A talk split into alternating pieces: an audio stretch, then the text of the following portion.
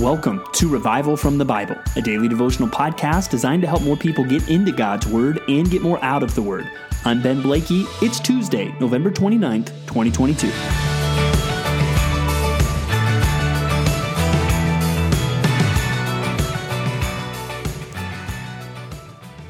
I hate lies. Don't you too? Don't you hate when people believe something that's not true and it affects them?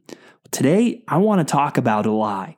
A lie that a lot of people in our culture believe, and maybe one that even some of you believe.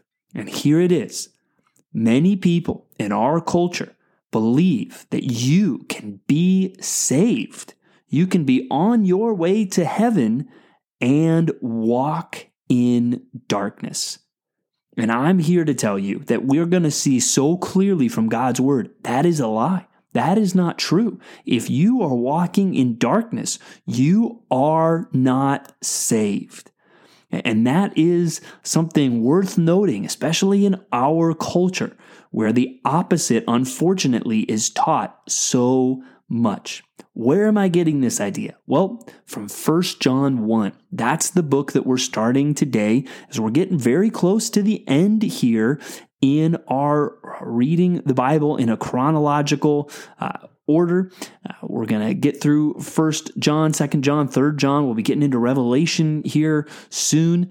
But today we see these words, and First John begins a little differently. It doesn't start like a lot of Paul's epistles or even Peter or Jude or things like that. But these opening verses stress the reality and, and even just John's role as an eyewitness. He's talking about things that he has heard, that we have seen with our eyes, which we looked upon and touched with our hands. This is all very real. Uh, this is factual. We know what's going on here. Uh, and then he gets into what, what is this message that we're declaring? What is this message that you have heard? Well, verse 5 this is the message we heard from him and proclaimed to you that God is light, and in him is no darkness at all. And then we get into the verse that I want you to know. If we say we have fellowship with him while we walk in darkness, we lie and do not practice the truth. So if you say, I'm saved, I know God, I have fellowship with Him, but you're walking in darkness, you're lying.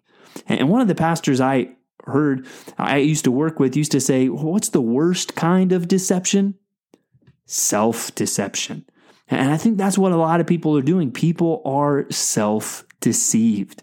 People think I'm fine because I prayed a prayer once, or I'm fine because I go to church. But if you are walking in darkness, you're lying and you do not practice the truth. And we need to start and we need to be honest and we need to admit that. And so I want you to see that clearly. And again, think of how this goes along with other scripture. Matthew 7 is a great example of uh, people who say, Lord, Lord, but he's going to say in judgment, Depart from me. I never knew you, you workers of lawlessness. Uh, so here's a warning right there in verse 6. We need to be honest with ourselves. We need to be honest with each other. And if you're listening to this today, I want you to be honest with yourself. If you are walking in darkness, you're not practicing the truth. You don't have fellowship with God. And according to other verses, I, don't think you're on the road to heaven. And so you need to be honest and admit that. And I think sometimes people have a hard time admitting that right now. I think this also shows up. Sometimes people will look at back at their past and they'll say, Oh, I was saved. Um, but then I, I really got serious about my faith.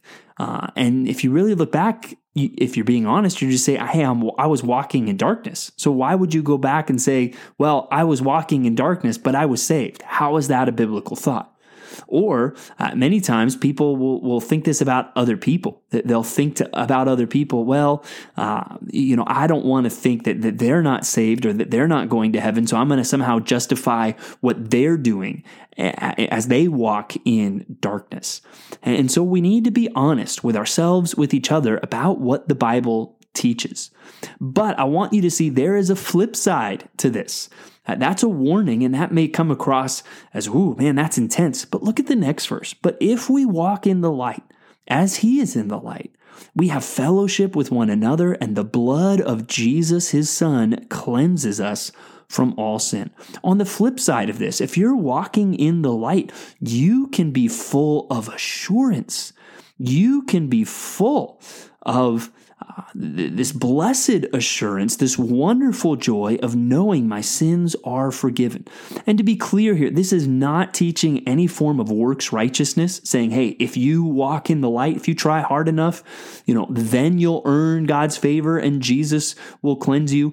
I think really the proper way to understand this, especially when we consider it against the backdrop of all of Scripture, is, is no, if there's this evidence in your life, you can know this. You can be assured of this. And even one of the ways I know this isn't teaching some kind of works righteousness is it's not saying, hey, you earned something. It's saying the blood of Jesus cleanses you from unrighteousness.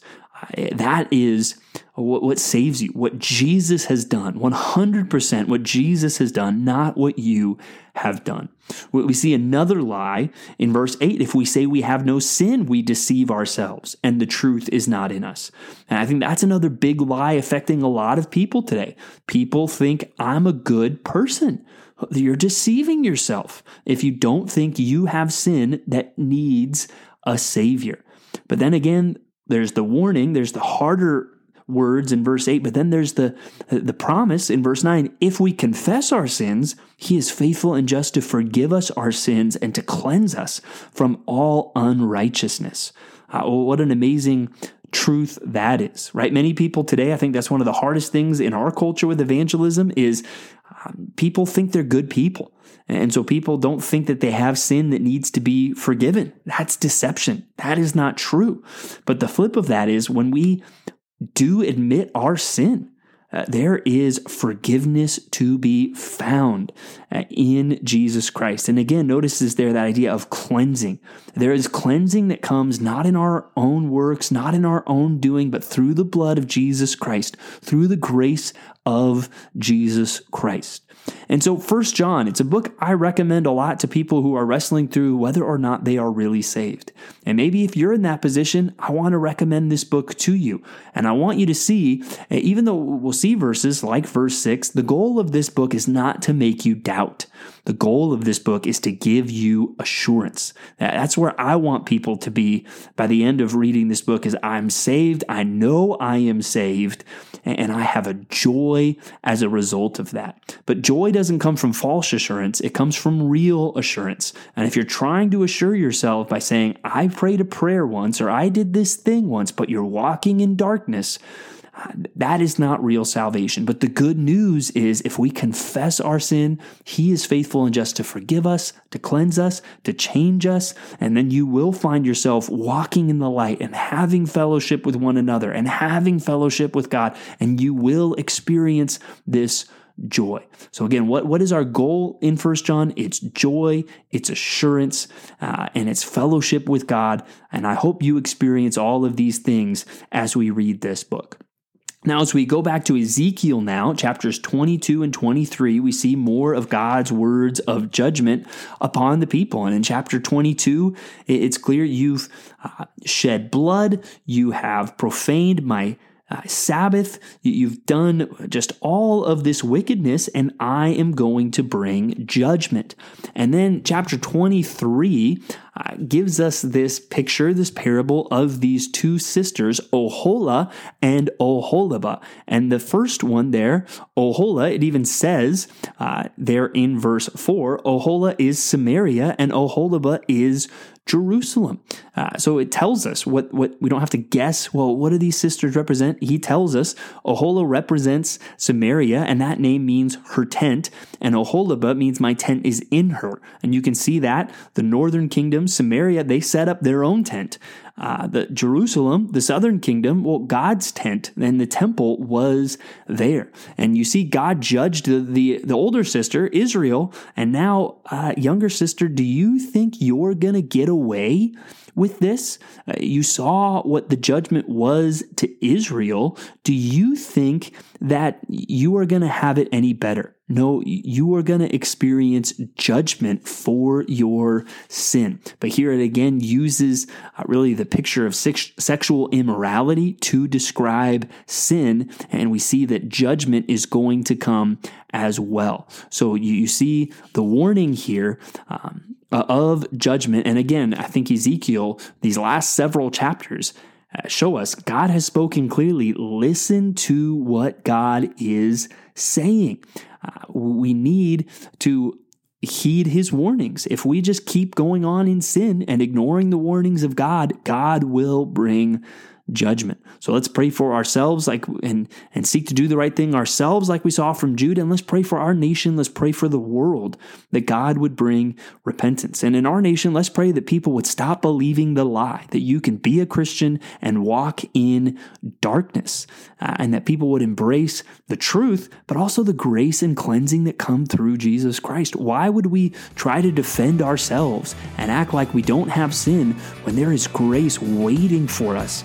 When we confess and turn from that sin. So let's stop believing the lie and let's embrace the joyful truth uh, that brings blessed assurance. Thanks for digging into God's Word with me today on Revival from the Bible. For more resources, check out revivalfromthebible.com. To learn more about Compass Bible Church Treasure Valley, go to compassbible.tv. The grace of our Lord Jesus Christ be with you.